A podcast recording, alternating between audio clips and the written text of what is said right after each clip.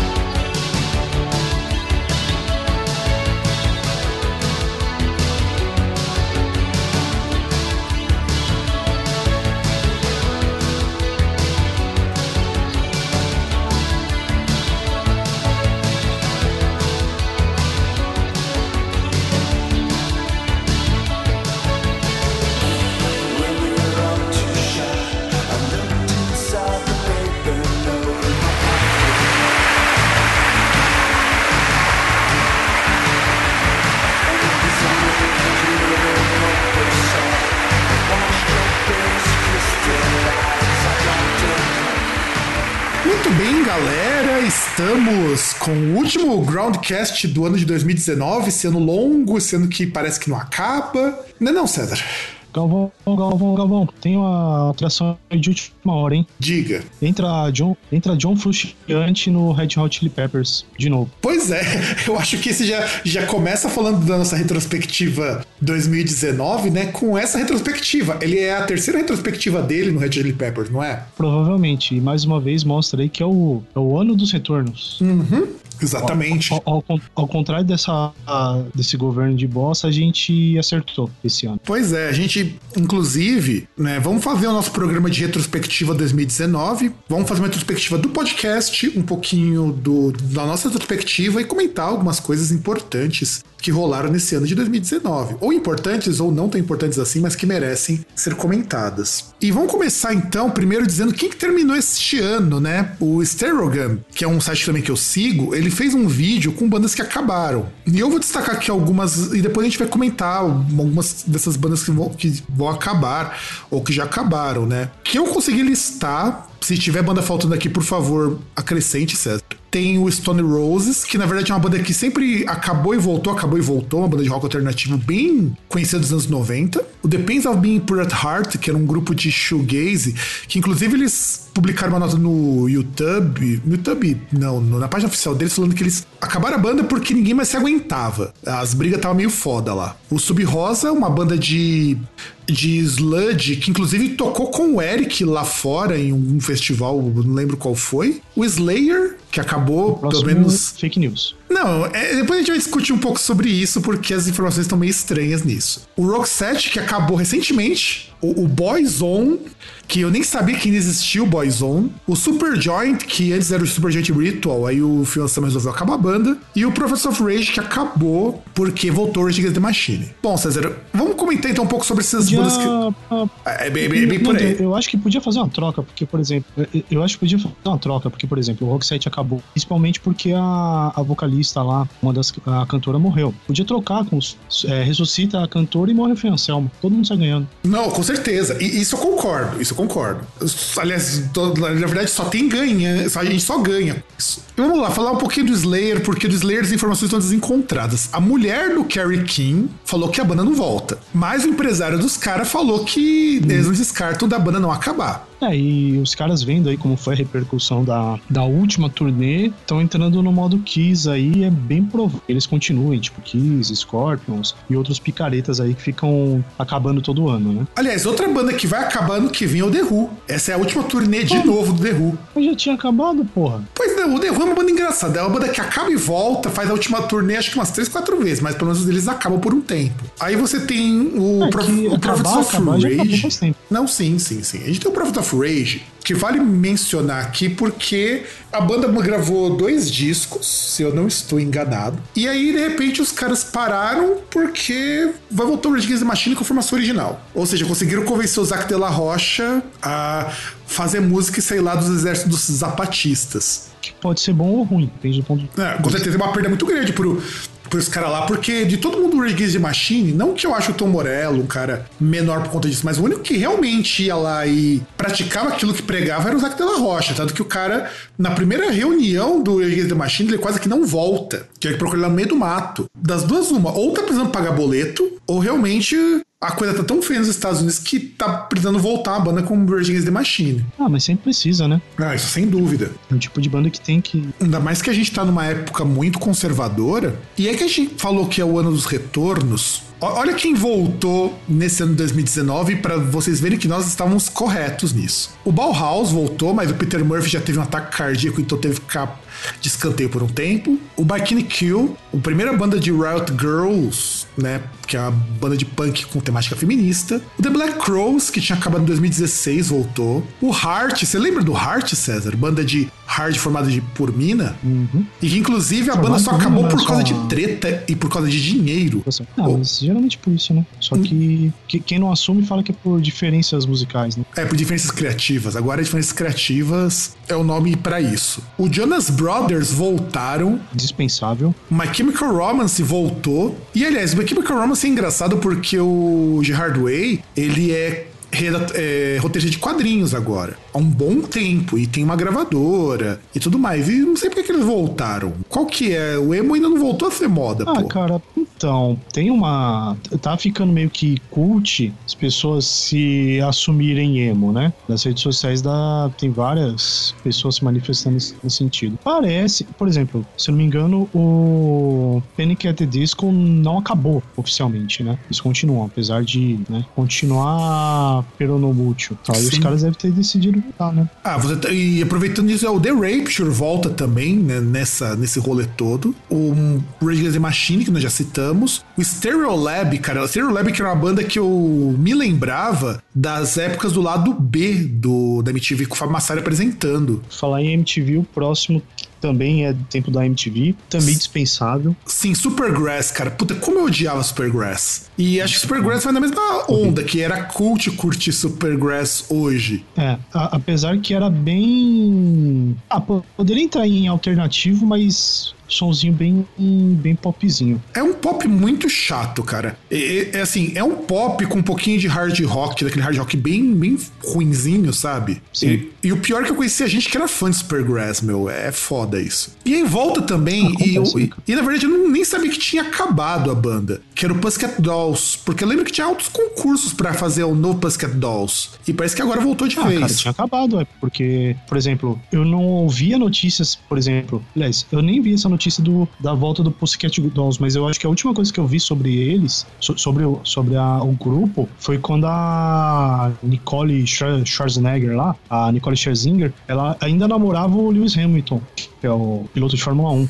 É, e Pussycat Dolls, é, tipo, se você parar pra pensar, é a versão americana do Idol Pop porque era um grupo que é sempre trocando de membro. Ah, cara, não lembro deles trocando, pelo menos quando Cara, tinha Brasil, concurso, uma, uma tinha só. um programa tipo reality show para você fazer um novo Pussycat Dolls, cara. Ah, mas não, isso aí não saiu do, do papel, não chegou a fazer um... Sim, saiu, teve, tava no papel. Saiu, teve... Só pro... foi depois que a, que a Nicole Scherzinger saiu, né? Porque, ó, o Pussycat Dolls ele é um grupo de 95, cara. E teve lá o reality show. Inclusive a banda durou até 2010 o Pussycat Dolls. E que, inclusive, eu, eu acho interessante o Pussycat Dolls porque ninguém dali vingou fora do Pussycat Dolls. Ah, nem o Pussycat Dolls vingou tanto, porque sucesso você teve ali um, dois discos. É, porque na verdade você só tem dois discos, é tudo single. Então, que aí foi um, um uma formação ali que que teve o estouro tal, teve, teve um sucesso relevante. Ah, e também porque ele tinha muita parceria, né? Tinha parceria com o Busta Rhymes, com o Will Ian, com o Snoop Dogg, com a Missy Elliott. Inclusive, a música da Missy Elliott é uma música muito boa, a What You Think About That. Então, quer dizer, é, é um grupo assim. Eu acho interessante o Pussycat Dolls voltar, considerando que o R&B tá muito em alta nos últimos anos nos Estados Unidos. Aliás, eu acho que até demorou para voltar o Pussycat Dolls para falar a verdade. É que meio que supria, supria a lacuna ali deixada pelo Destiny's Child, né? Sim, sim. É, eu tava tentando lembrar o nome desse grupo. Eu tava tentando lembrar que o grupo que era na mesma pegada. Que mais o Destiny's Child, do contrário, porque Dolls, cada uma foi pra um canto e continuou uma carreira bem sólida. Sim, é. Até porque a banda só se dissolveu porque uma das três ali tinha morrido num acidente de avião. Ah, mas acho que não, hein? Você não tá confundindo com a, com a Alia, que era também uma cantora de R&B, só que era uma cantora solo, que por sinal foi aquela que fez aquele, aquele aquele filme Romeu tem que morrer? É, isso eu lembro dela, acho que tem razão, deve estar confundindo com, com ela, mas. É, porque, a, o, porque o Destiny Child foram lá as três irmãs, Beyoncé e as duas irmãs dela, que eu não lembro o nome. A, da Beyoncé, a, Beyoncé, a Kelly Rowland e a Michelle Williams que foram as que vingaram. Isso. Não, que foram as três aí que tinha o um grupo, né? Que estourou, que eram as três, né? Aliás, teve uma, teve uma quarta, só que aí, eu, se eu não me engano, acho que até durante o, durante o grupo mesmo, antes do grupo acabar, uma delas já tinha saído fora. Uhum, sim, sim. E aí, o Destiny Child tinha vingado o contrário pros Cat Dolls. Os Cat Dolls eu só lembro desse reality show que eu tinha visto na TV a cabo há muitos anos. E aí tem o Mr. Bungle, que voltou no começo do ano, inclusive. Eu lembro quando o Mike Patton tinha reativado as atividades e como se não bastasse, agora no final do ano, eles anunciam que o Fave No More tá de volta. Um dos dois não vai funcionar. Então, eu não sei como que vai ser a dinâmica disso, porque o Mike Patton foi chamado pro Fade No More por causa do Mr. Bungle, do que ele fazia lá. Só que o Mr. Bungle é uma parada completamente diferente e alguns músicos são diferentes. Eu não sei como que tá a formação agora do Mr. Bungle, junto com a do Faith No More, se compartilham músicos ou se continuam com formações diferentes. Só que tem duas bandas ativas é, então, agora. É, então, mas o que eu tô falando é que assim, não dá pra ele conciliar. Por mais assim que se vai pegar o Mr. Bungle, ele não vai ter assim uma. Não, não é uma banda que teve assim um sucesso do tamanho do Phenomore. Eu acho que ele vai conseguir conciliar os dois projetos. Não vai, é muita provavelmente ele vai ter, vai ter que. Ele vai ter que fazer turnê, tipo turnê mundial, provavelmente. Pois Só é. chutando básico aí. E, e, além de gravar um novo disco, né? Sim, sim, isso com certeza.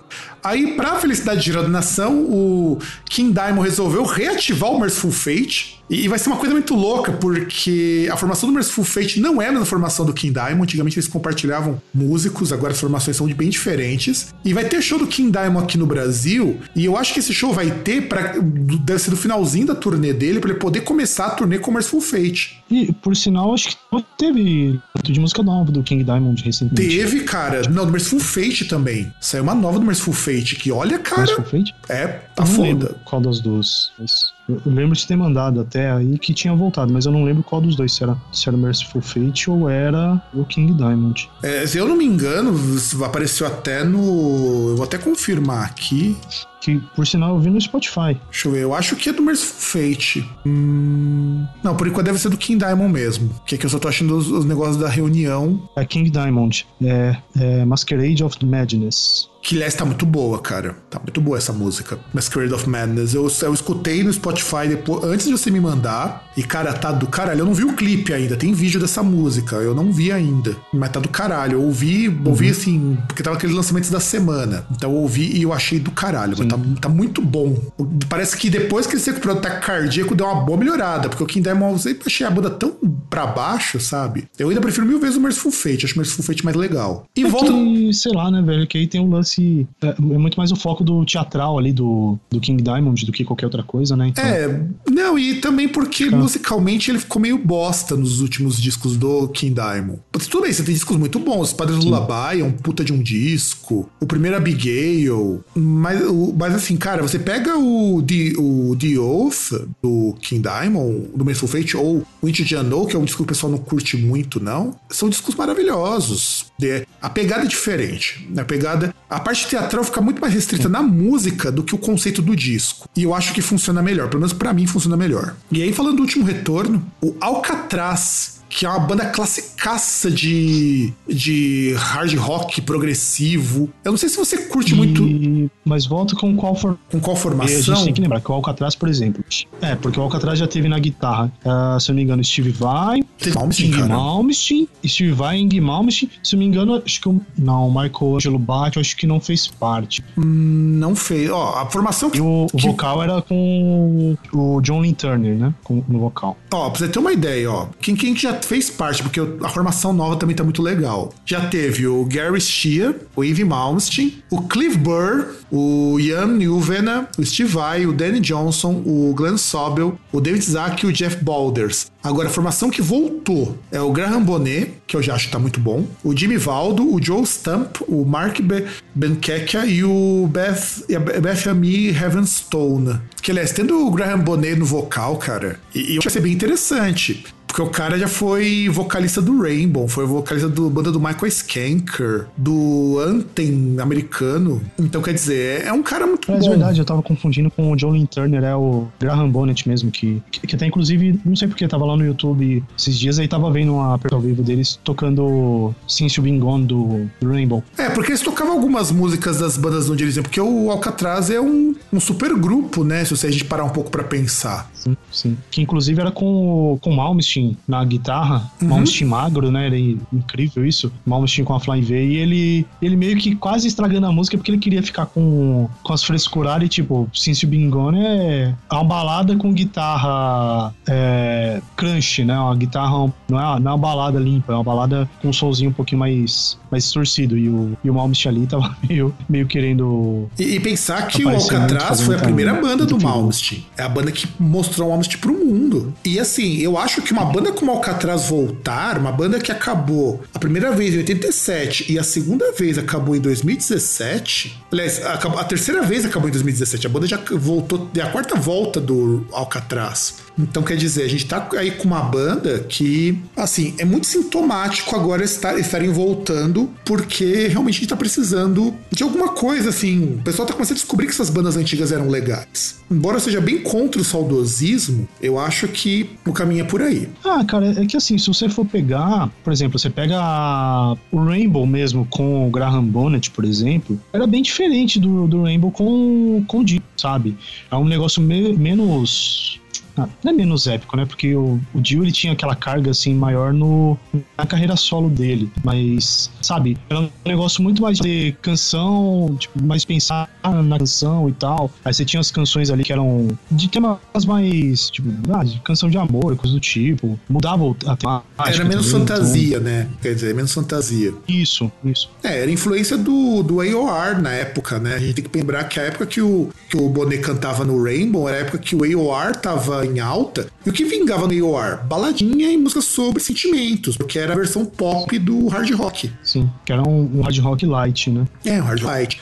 E vamos comentar agora sobre os nossos números no Spotify, dado que o Spotify fez um rapid pessoal e um rapid dos podcasts. E eu separei aqui alguns dados muito interessantes. Eu não peguei dados do lá do, do Blueberry, porque ele não me fez um compilado do ano. É meio ruim de trabalhar. O Spotify já me dá isso daí certinho. Então é mais fácil de eu acessar. Até porque as dicas são separadas. Olha só. Que, quais foram os mais ouvidos no Spotify? O primeiro foi o Mixtape 2, que eu gosto que o pós-90, que era quando a época que eu fazia programas. Eles eram muito parecidos com o Radiola, só que eles eram mais voltados para trazer música mesmo. Então o pessoal ouviu bastante. O Discos da Minha Vida, número 4, que é sobre música gótica, sobre os álbuns góticos que eu comecei ouvindo, que inclusive é uma série que eu preciso voltar algum dia, talvez chamando algumas pessoas, talvez reformulada. E a primeira mixtape de bandas nacionais, que também era o mesmo esquema. É, Era meu programa de tapa-buraco. Não tinha programa para colocar no ar, a gente não tinha tempo de gravar, eu fazia uma mixtape, que é uma coisa que eu gravava em, em um dia sozinho, qualquer horário que eu tivesse livre, e eu soltava pra não deixar um buraco. É, e um, um comentário que dá pra se fazer é que assim, bom, como não tem, assim, a gente não tem os números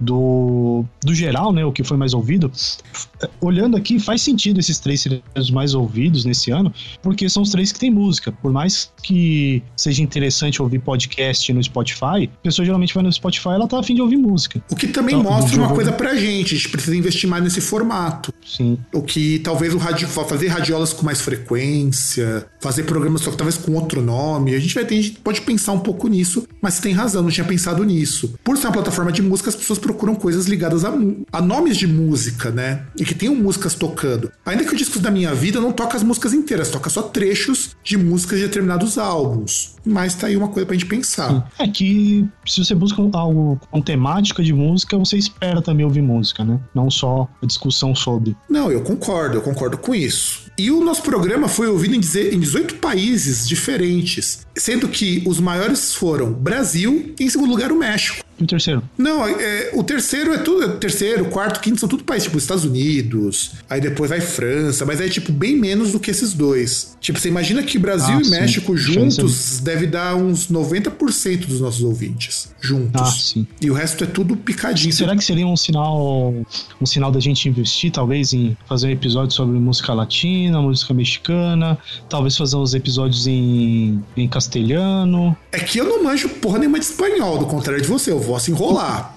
Não, também não manjo, mas nós enrola. Não, mas, mas, o de, música, mas o de música latina não é. Ah. Mas olha, César, o de música latina não é uma ideia ruim, não, porque eu não tenho, eu não conheço nenhum podcast em português que fale sobre isso. A gente conhece alguma coisa, talvez falar um pouco de música tradicional, que eu acho que é mais a pegada nossa, rock em espanhol, que é uma coisa muito legal também. É, rock em espanhol, coisa que a gente poderia falar, né?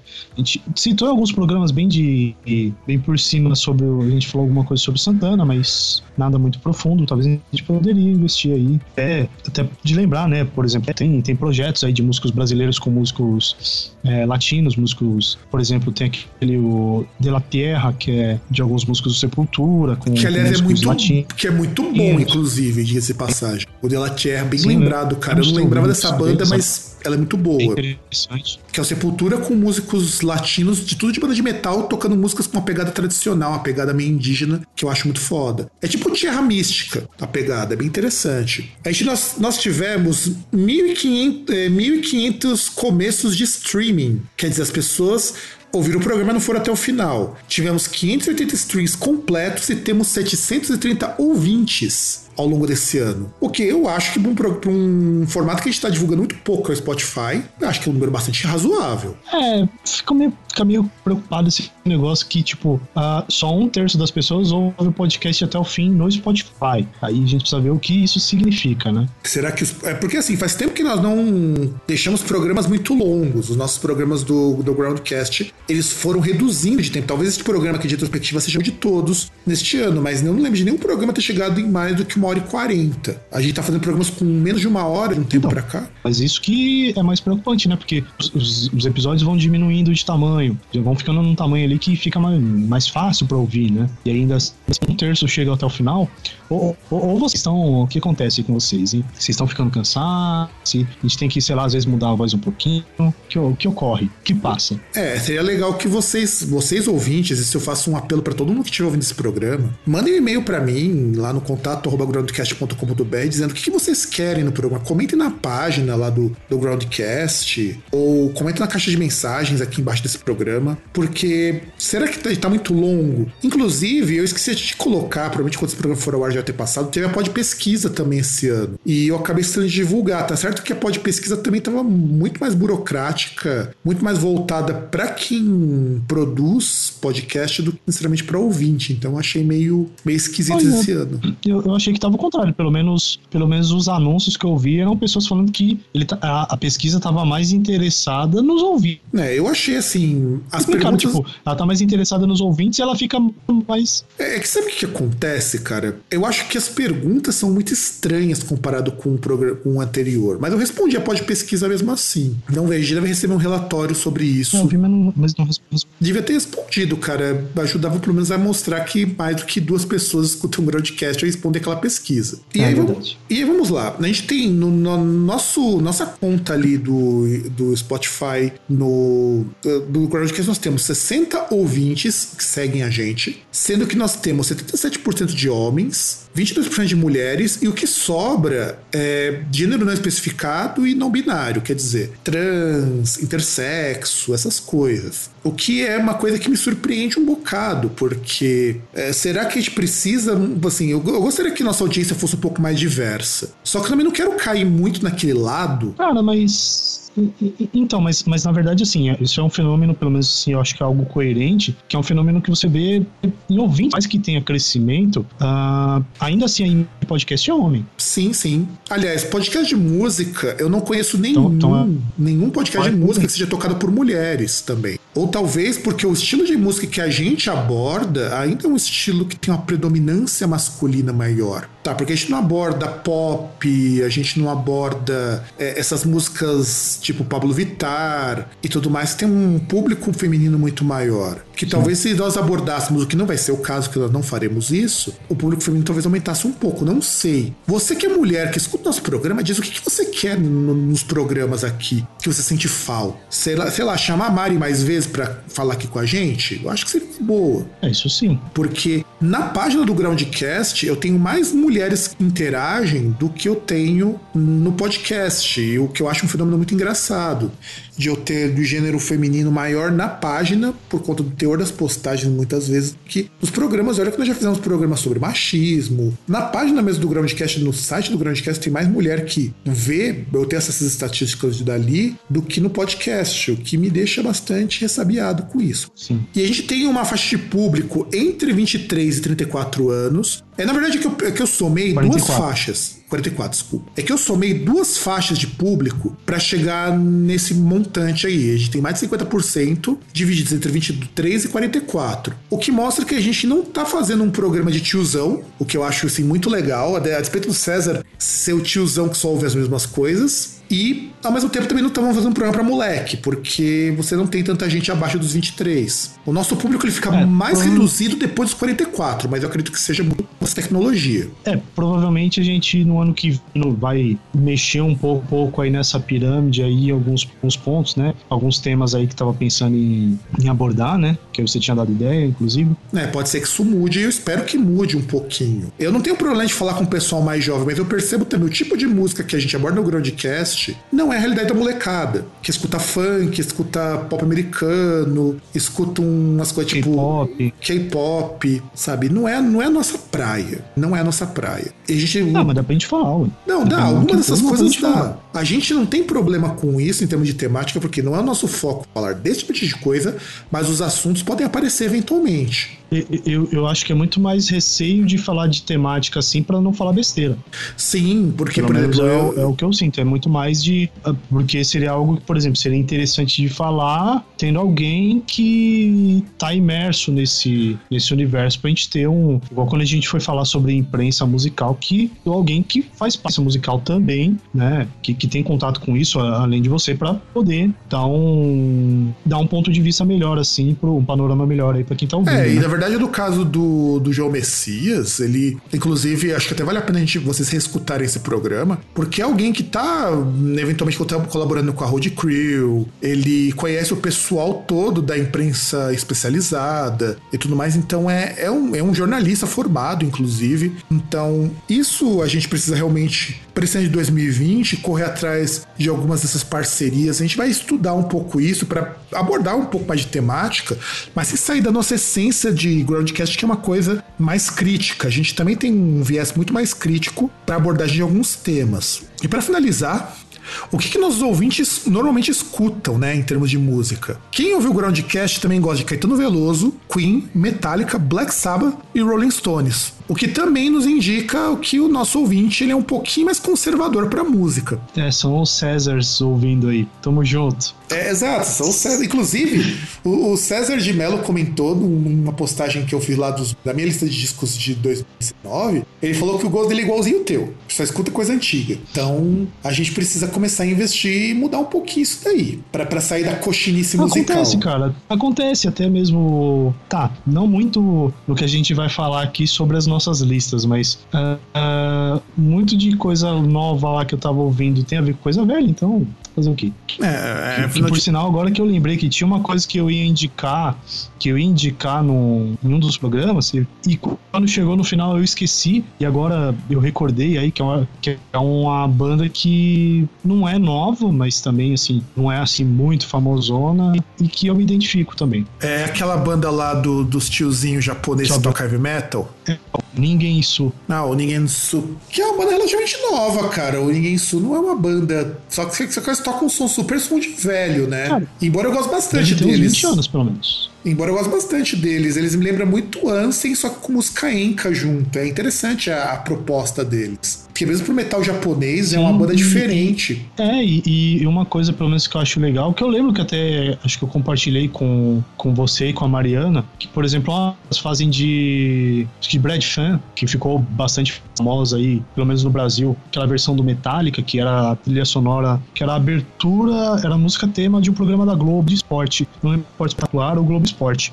E, e, eles têm uma cover em japonês. Hum, que eles le em japonês. Legal, isso é legal. E agora vamos falar da gente, né? Como que foi o nosso ano 2019? E eu vou começar comigo, Primeira coisa, o que que é... O segundo Spotify diz que eu gosto de diversidade, porque os estilos que eu mais ouvi neste ano. Death Metal, Goth Metal, Post-Rock, Rock e Post-Metal. Esses foram os meus estilos. E os teus, César? Nossa, que cult ela. Bom, Bom eu acho ridículo, porque o, o template aí do, do Rapid do Spotify, o template não muda. E ele fala aqui, né? Tipo, você gosta mesmo de diversidade. Só que aí você vai ver o que que eu. Ah, tudo bem, tem um pouquinho de diversidade, vai. O que que eu mais ouvi? É, Brazilian Hip Hop, Alternative Metal, Power Metal. Brazilian Rock e o que eu mais ouvi foi rock. Depois você reclama que o Spotify só te indica música ruim. Ah, não, mas, mas é aí que tá. O...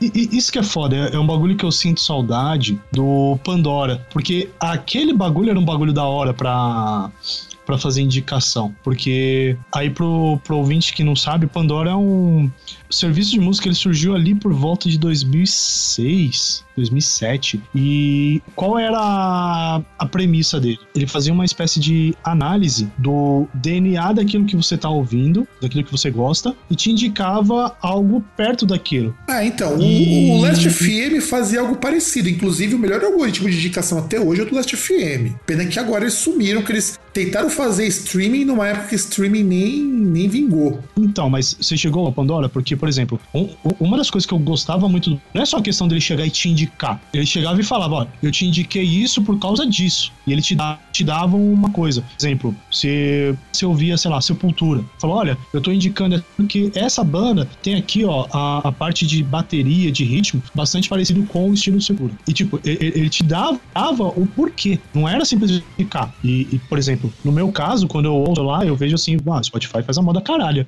Ele pega qualquer bola. Não é que ele pega qualquer bola, cara. É, por exemplo, a gente vai ter que depois comentar as playlists porque é, inclusive as playlists mostram muito essa coisa que é gritante. Ele vai cruzar pessoas com gostos parecidos. É que no teu caso, você só escuta coisa mais comercial, mais audível, e tem casos que pessoas, teoricamente, que escutam isso também vão curtir. Eu não tenho culpa que é tudo uma bosta. Não, não, mas você percebe que, assim, é muito mais a questão de você. Uh, como é que eu posso dizer? Fazer um alinhamento em relação às pessoas que ouvem aquilo. Por exemplo, vou, vou dar um exemplo fora. É, algumas pessoas dizem que se você passar, por exemplo, no mercado, não é muito estranho você achar, por exemplo, num corredor. Se pegar mercado mais, sabe, vendinha, assim, coisa que é mais para comprar rápida, você achar no mesmo corredor cerveja e fralda. Tipo, você pode olhar e falar, porra, mas por quê? E aí, tipo, os caras explicavam que, por exemplo, muitas das vezes a pessoa que ia comprar fralda, por exemplo, o cara ia lá comprar fralda, o cara tá voltando pro trabalho, do, do trabalho pra casa, voltando à noite, e o cara tá indo no mercado, o cara vai comprar cerveja, mas o cara tinha que comprar fralda também pro filho. Por exemplo, perfil assim do cara que já tinha um, dois filhos. E aí, por isso os caras falaram, porra, se o cara que compra cerveja também compra fralda, vamos colocar no mesmo lugar, porque aí o cara vai lá, compra os dois e tchau. Então, e é mais ou menos essa lógica. Assim. A lógica do Spotify é quase essa, quase. Fábio, só que assim, percebe? A lógica não é pensar, porra, César, você gosta de um negócio assim. É, quem ouve isso também ouve isso. Ah, mas cara, é que tá. Agora vamos falar disso do ponto de vista matemático da coisa. Você só consegue prever o que a pessoa vai gostar com base em pessoas com perfil muito parecido. É essa que é a verdade. O tal do, ah, do machine learning, essas é. coisas, só funcionam assim. E isso não tem muito como você fazer. É, é só é pena que, por exemplo, infelizmente, pessoas que gostam das mesmas coisas que você só gostam são bosta. É, é isso que acontece. Não, não. Tipo, por exemplo, e, e eu acho que até o, o, entra muito mais na ênfase a questão do, do Big Data, sabe? De tipo, de fazer só o, o levantamento. De, só. Só é, é foda. De fazer o levantamento estatístico, entendeu? Só aquele negócio, sabe? Por isso que eu gosto. Por isso que, por exemplo, pra mim o Pandora é um negócio legal. Porque, uh, assim, para mim é um negócio mais pobre. Você simplesmente falar, ah, vou pegar aquilo que. Pô, porque se for assim, vamos supor, daqui a pouco, se ele me indicasse podcast, vai me indicar o Café Brasil. Então, o de podcasts, inclusive, é uma coisa super falha deles. A gente vai, pode comentar de, logo em seguida, porque eles têm indicação de podcast, eles me indicam algumas coisas que eu jamais ouviria. Mas eu, mas eu entendo que pelo mesmo então, perfil, pelo perfil de programa que eu mas pelo perfil de programa que eu escuto. Eu escuto programas mais conhecidos. Então. E, eu, e eu não fico reclamando com o Spotify que ele faz isso, porque eu sei que isso é levantamento estatístico. Isso daí é aprendizado do meu gosto. Então, mas eu não, eu não reclamo. Assim, eu, eu não reclamo tanto porque eu não vejo as indicações. Eu, eu vejo uma vez ou outra ali, entendeu? Eu não me guio por isso. Eu tenho uma busca mais ativa. Eu vou, se eu quero ver alguma coisa, eu vou, procuro e ouço. Sim, e ele também por contempla exemplo, não, esse tipo de gente. Não cheguei no. Não cheguei no. Não, então, mas por exemplo, eu não cheguei no ninguém isso porque o Spotify me indicou. Percebe? É um negócio assim. Não, sim, eu entendo. E, eu acho que isso faz muito sentido. Mas como eu falo, pela quantidade de coisas que eu escuto, eu tenho uma quantidade de indicações diferenciadas muito maior. Tá, tá, tem muita coisa que ele me diga que eu não gosto também. Mas eu tenho uma quantidade de indicações muito maior do que a sua e muita coisa que não é tão ruim. É, tanto é. Agora até eu, eu ouço menos coisa também, eu ouço por menos tempo. Enfim, são, são vários fatores. Sim, isso também, isso também pesa. E aí, dos podcasts favoritos meus, né? Inclusive, um que faz um tempão que eu não escuto, ele, ele veio aparecer aqui e você não colocou dos seus, mas enfim, vamos ver. É, aqui diz que os podcasts que eu escutei mais: o Nerdcast, o Chorume, o Los Chicos. Então, um abração pro pessoal do Los Chicos. O Decreptos, que é um podcast que eu escuto ainda mais que qualquer um deles. E o Plantão Inútil, que eu escuto faz um bom tempo, porque tá meio chato. Quais foram os seus podcasts mais ouvidos que ele deu? Então, eu não deu. Não é, apareceu? Eu ouço podcast de uma, de uma quantidade tão insignificante no Spotify que ele não mostra. É, pode ser bem. Eu, eu, eu, eu ainda, ainda ouço no agregador. Eu, eu não ouço tanto podcast no, no Spotify. Agora eu tô ouvindo, eu tô remaratonando um podcast só. Mas isso aí também porque, sei lá, eu não gosto muito quando ele, como ele mostra podcast, sabe? Ele é, é falho, isso eu concordo. Ele é meio falho, ele é bem falho. Sei, sei é, é, é, porque, ah, sei lá, cara, é, pra mim é muito mais fácil. Tá de baixo e aí eu ouço, entendeu? Eu, pelo menos assim, questão mais do que qualquer outra coisa. É, porque no Spotify tem uma van, por exemplo, eu tô ouvindo uns de storytelling agora. Ele com uns bons de storytelling por lá que eu jamais pegaria se não fosse por ali. Mas eu concordo, boa parte do podcast. Aí o podcast inverte a situação. Eu faço uma pesquisa mais ativa naqueles que eu quero escutar. Eu não espero ele me indicar. Porque o algoritmo dele para isso daí é muito ruim. É o mesmo algoritmo da música e não funciona. Então, para mim, pelo menos, não funciona isso. E aí, artista que eu mais escutei, ó. Aí, aí vamos pegar o nosso choque. Aí você vai ter que confirmar que você só escuta as mesmas coisas e agora você tem prova matemática disso. Segundo o Spotify, eu escutei, eu conheci este ano, na época que eu fiz a listagem aqui, 691 artistas novos. Quantos deram no seu? Cinco. Então, olha só, de 691 para 125 artistas, César, eu acho que. Eu acho que a minha máxima de que você escuta as mesmas coisas ganhou. Puta, eu ia falar que é por causa do tempo também, mas. Não, cara. Você escuta muito mais música do que ah, eu. Não, é, é, não, não escutei, não, velho. Nossa senhora, tem nem comparação. Você escu... Eu escutei, cara, 28 mil e 61 minutos. Olha o seu. Nossa, mano. A... nossa senhora. Não, não. Agora você percebe como o bagulho parece. Parece. Parece mostrar. É... pesquisa e quer manipular, tá ligado? Porque, por exemplo, aí pro ouvinte ter uma ideia. Isso aqui que a gente tá falando assim, ele mostra. Depois a gente pode ter uh, com mais detalhes, ele mostra aqui os anos, né? Os últimos cinco, qual que é a lógica aqui, mas ele mostra que com um semicírculo, ele mostra os minutos ali, graficamente, quantos minutos você ouviu. Por exemplo, o meu aqui de 2019, eu tenho 43 minutos. E não dá nem metade do semicírculo. O, o Fábio, ele ouviu 28.061 e dá quase o, o, semicírculo inteiro. Mas isso aqui é comparação com o meu perfil de ouvir, tipo, César. Isso não tudo. Ô César, você já ouviu falar uma coisa chamada proporção? Não sei se te ensinaram isso na, na escola. É proporcional ao seu número de ouvidas, não a um global. Mano, mas. Pega o teu do ano de 2016. Quanto que você ouviu de música? Ah, não, verdade, verdade, verdade. Verdade, é que, por exemplo, eu, em alguns momentos, eu fui um ouvinte mais hardcore do, do Spotify, né? Eu cheguei em 2016 a impressionantes 91.955 minutos. Pois é, e você escuta que, mais tempo de música. Ó, veja só, você escuta mais tempo de música do que eu para ter este ano apenas 125 artistas novos. Não, não, eu escutava, porque, por exemplo, uh, principalmente esse recorte de 2016 era a época que tinha trocado de celular e o, o, que acontece? Eu sou uma pessoa que eu ouço mais, assim, caminho, percurso, porque, por exemplo, nesse ano aqui no caso, eu trabalhava em Guarulhos, quase duas horas para ir para o trabalho, duas horas para voltar. E eu tinha facilidade também que eu poderia, que eu podia ouvir música enquanto eu trabalhava. Então, assim, eu ouvia música o dia inteiro. Hoje eu já não posso fazer isso. Até mesmo meu trajeto de, de casa para o trabalho agora são que 20 minutos Pois é. Mas mesmo assim, cara, você conseguiu fazer mais música que eu, ainda tem menos artistas descobertos. Ou seja, o que isso corrobora? César só escuta as mesmas coisas de sempre. Não, não, beleza, mas aí, continua no detalhe aí sobre o que você ouviu. Vai, vamos lá. Então, e aí ele vai me dizer que eu escutei neste ano uma banda que é o Thief, que é um projeto do cara do, do Botany, tinha um projeto de trip hop com dark wave, é bem legal o projeto inclusive, que me deu dois álbuns 17 músicas em uma hora escutando. Já o César, mais uma vez voltando à, à tônica, o que, que você mais escutou este ano, segundo o que ele estava indicando nessa, nessa descoberta? Ah, cara, mas assim, você não, você não pode falar que é a mesma coisa, porque, pô, o mais ouvido o que rolou essa, essa química aí, esse, essa conexão especial foi o SNK Sound Team, que basicamente são músicas de jogos da SNK. E a SNK, por sua vez, já é uma empresa que não existe mais, é que agora é a Playmore, e você escutou basicamente as mesmas músicas de sempre. Fim de papo. Eu acho que, que não precisa dizer mais nada. Eu acho que contra fatos não há argumentos. A gente pode seguir, a gente pode seguir e eu vou mostrar que no final não, não é bem assim, mas tudo bem. S será? Vamos ver então. Bom, segundo o Spotify, o que eu escutei este ano mais? O meu, meu, estilo, meu estilo preferido foi post-metal, e eu acho muito justo porque eu só tenho escutado mesmo isso, post-metal, sludge, essas coisas. Eu escutei a City of Everest, inclusive a banda compartilhou o programa de Indica. Eu fiquei muito feliz que eles ouviram o programa, mesmo eles não falando português. Foi muito bom isso. O Sasha Grey's Wife, que é uma banda de um camarada meu lá do Rio de Janeiro, que inclusive ele falou que vai, ano que vem vai gravar disco novo. O Title of Tragedy, por causa dos remixes, eu escutei muitos remixes do Title of Tragedy. O Drab Majesty, que é a banda do baterista do Mariages, que nós já indicamos aqui no programa.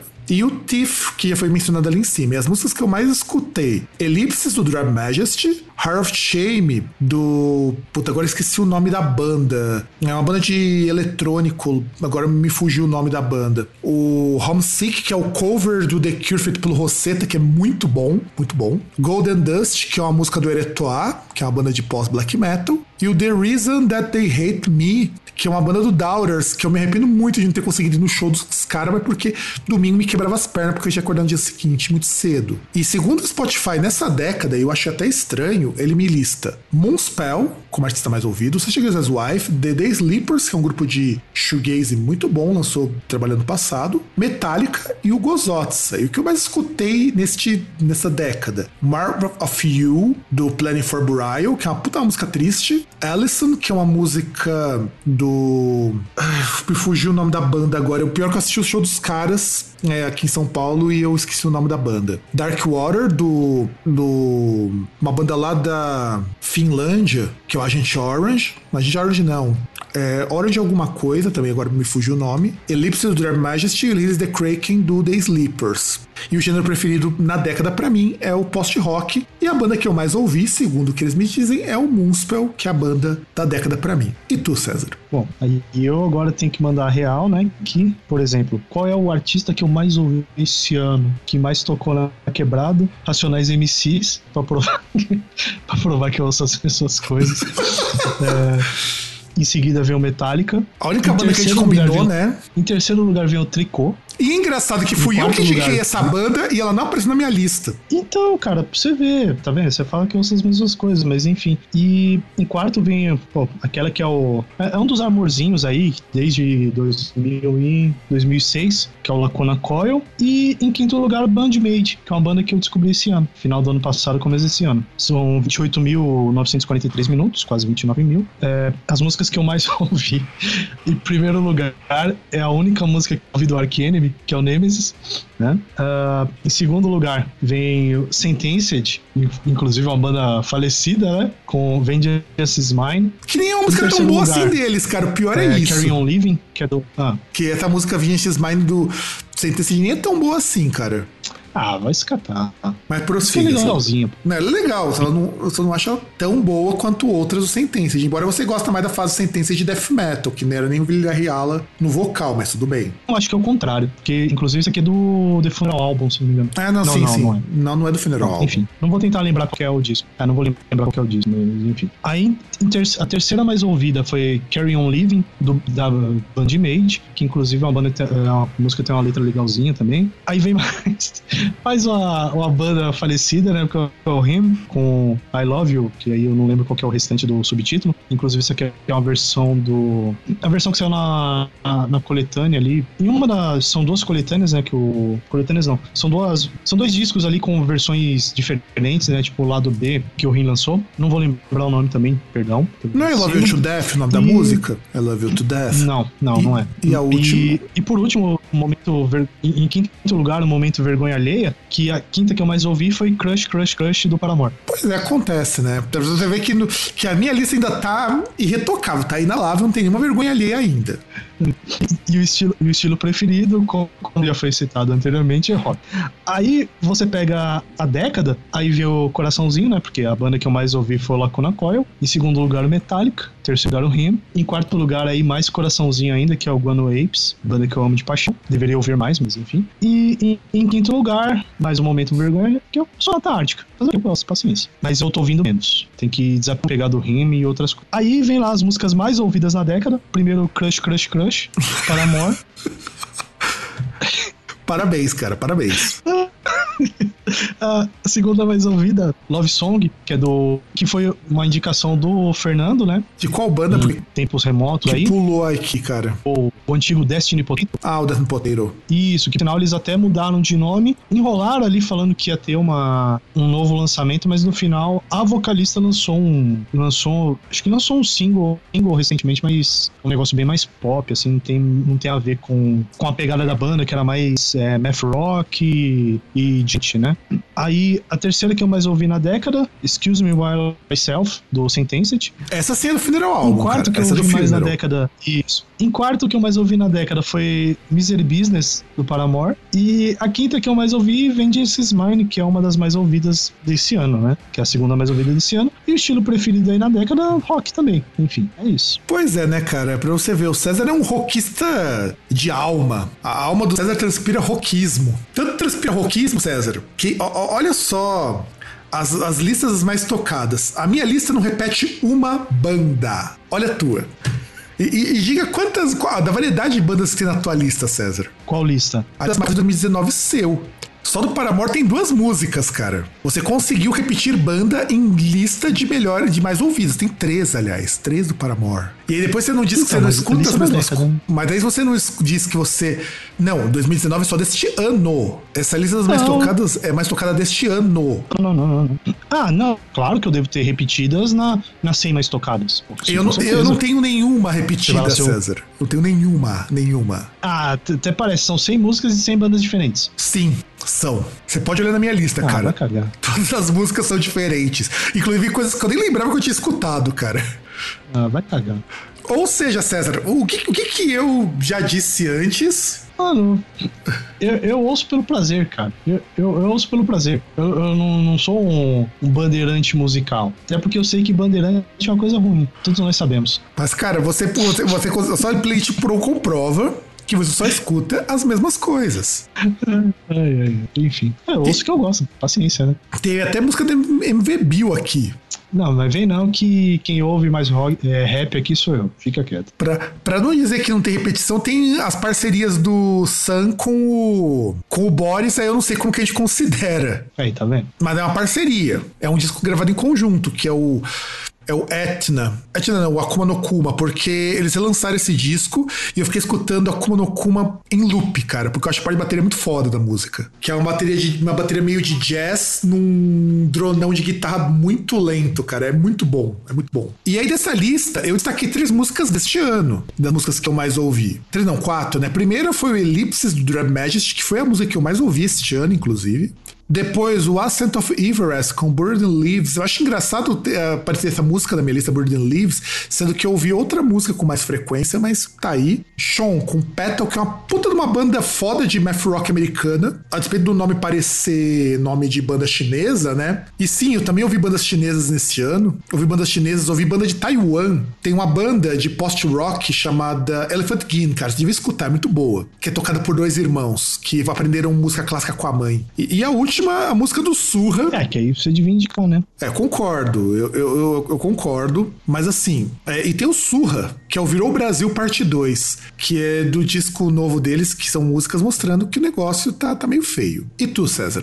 Bom, meu primeiro destaque aí é a segunda, segunda música mais ouvida. Ah, cadê? É aquela que é a terceira música que eu mais ouvi no ano, que é Carry On Living do Bandmate, que é uma banda que eu cheguei a indicar, né, no, em um episódio. É uma banda feminina japonesa tal, que chama muito mais atenção pela questão do visual ali, delas se vestirem assim, tipo aquelas maids, aquelas empregadas e tal, de, de café japonês, que, que é um som que não tem nada assim de, de especial, mas é bem tocado. E a letra da, da música também é uma letra interessante. É, tem aí Paramore com Stop This Song, Love Sick Melody, que é uma, que é uma música que, que eu achei interessante também. E que foge um pouco daquele negócio de, ah, eu só ouço as mesmas coisas. Beleza, mas ouço as mesmas coisas é muito relativo isso aí. Porque se fosse assim, eu ia ouvir só, sei lá, se ia ver uma lista só com Raul Seixas e Rogério Skylab, por exemplo. Não, mas se você tivesse escutado o Rogério Ou Skylab, Velhas- seria mais aceitável, cara, na moralzinha. Ou, ou, ou Velhas Virgens, seria pior. É, porque você, porque além de você escutar umas coisas, Aí- você escuta misoginia, então beleza. Isso. Aí vem uma música que aí, no caso, eu não lembro em que posição ficou, mas ficou ali entre as 10 primeiras, que é a, a música que eu mais ouvi do artista que eu mais ouvi, que é Jesus Chorou, do Racionais MCs. E a última, que é Coraçãozinho da década, e, e é uma música que, que, tipo, a letra é, assim, porra, é um dos discos mais foda dessa banda. Não é o meu, meu favorito, mas é um dos mais, assim, mais foda dessa banda, que é Lacuna Coil com Distant Sun, que é uma música foda também. E é isso que eu tenho a comentar. Pra vocês verem, nenhuma música do César é música deste ano. Não, então, mas, mas aí você olha que também é aquele negócio que é o Lacuna Coil raiz, que é, que é Lacuna Coil que não fazia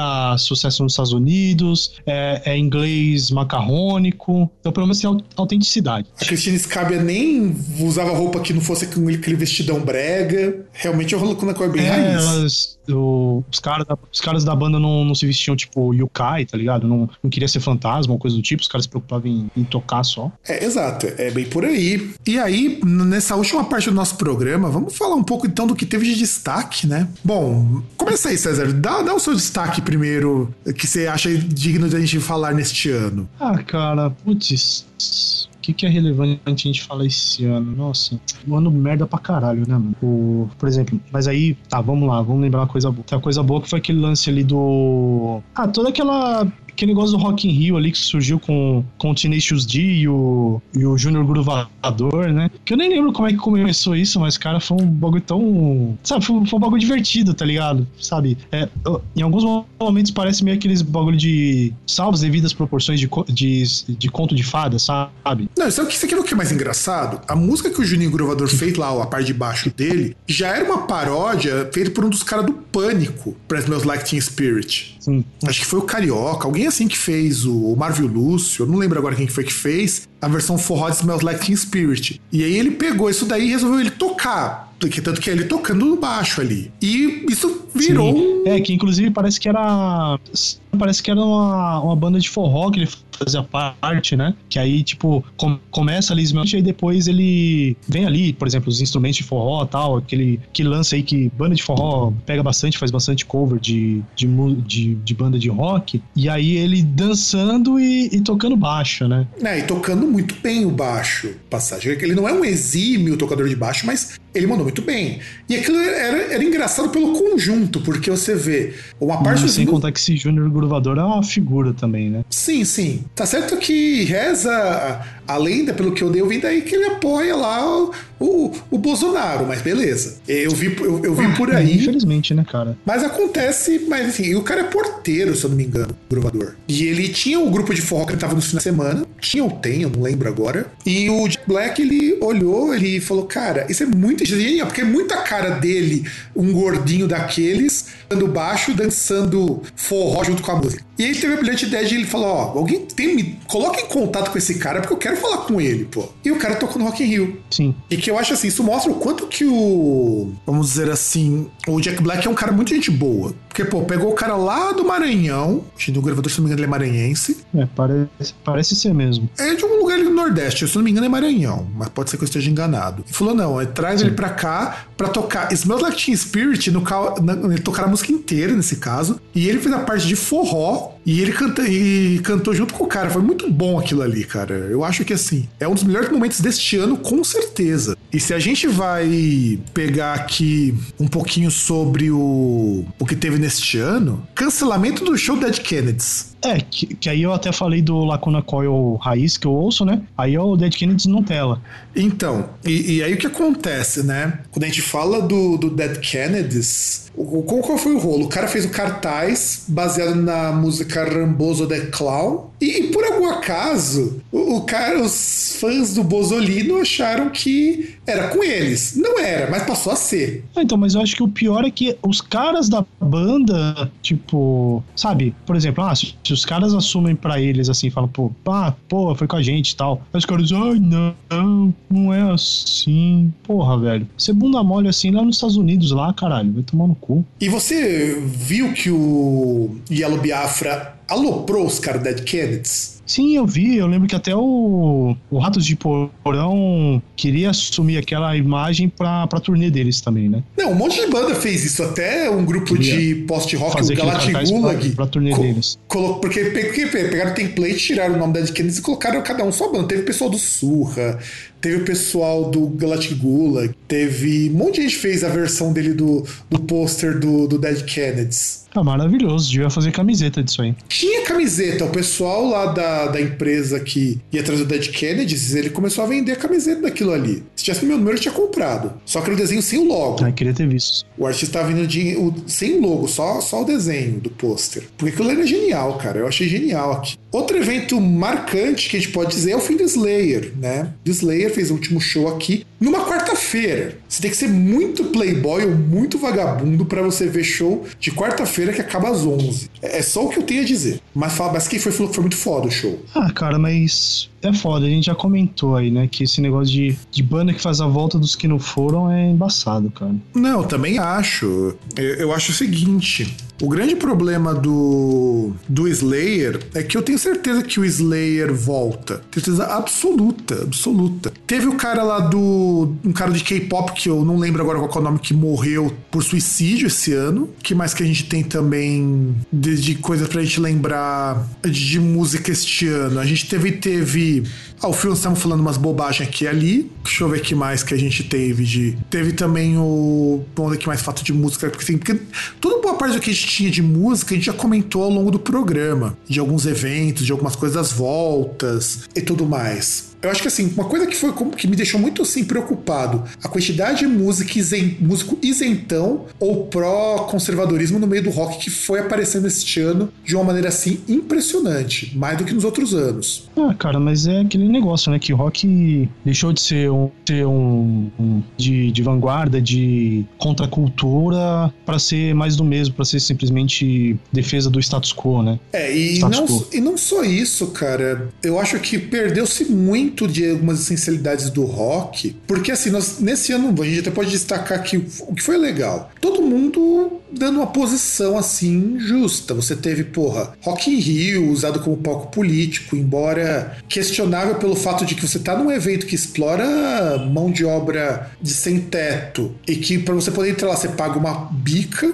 mas teve protesto mesmo assim, o que eu não, eu não invalido o protesto do mesmo jeito, porque o artista não tem nada a ver com o que o produtor faz, as pessoas que se esquecem disso. Um monte de artista fora do Brasil, fora do rock, mostrando que, olha, vocês precisam lutar contra isso, Marielle vive, esse tipo de coisa, e a gente tem um monte de metaleiro bunda mole que quer ser isentão. Inclusive teve o caso do genocídio, que o cara saiu da banda, e segundo o que ele disse, e a banda desmentiu, lógico, saiu porque os caras estavam muito com a ideia de não querer abordar política, porque o genocídio é estar tá ali pela música. Sim. Ah, que... inclusive você falou de protesto, aí foi um bagulho interessante que eu, que eu lembrei agora, se não me engano, acho que foi no Rio, que teve o um show do Racionais, e aí os caras falaram, ah, Bolsonaro vai tomar no cu. Aí o Mano Brown falou, ah, cala a boca aí que. Que vocês votaram nele, nele, tá ligado? Votaram tudo nele. Sim, foi esse ano também. É, e tipo, e, e, e ele meteu ali a real, falou, porra, mano, falando aí, mas o estado que mais votou nele foi, foi aqui, cara. Então não tem que falar porra nenhuma. Não, isso é, isso é. Porque que é muito fácil você chegar, tipo, ah, não, é. Porque, assim, eu acho que pior do que o, que o isentão é, é aquele que entra na onda, tipo, ah, sabe, é mais ou menos aquele negócio, tipo, ah, ah, porque eu vou no show eu vou usar droga, entendeu? Mas aí quando a pessoa tá na vida normal, tipo, ah, porque tem que matar esses traficantes aí, tem que invadir a favela e meter bala, sabe? É, é, é a ideia do, do cara que, naquele momento ali, naquele círculo, círculo dele, ele. Porque ele tem aquele comportamento. E aí depois na vida dele normal, ele é o área arrombado que tem. Ou pessoa que convive com esses tipos reacionários, mas ou, ou, não, ou não se manifesta ou passa pano. Pois é, e eu acho que com isso a gente fez uma retrospectiva até bastante razoável no nosso último Groundcast de 2019. Talvez tenhamos mais um programa antes do ano novo. É provável, mas não será o Groundcast, pelo menos não um programa regular. E bom, galera, não vai ter mensagem para vocês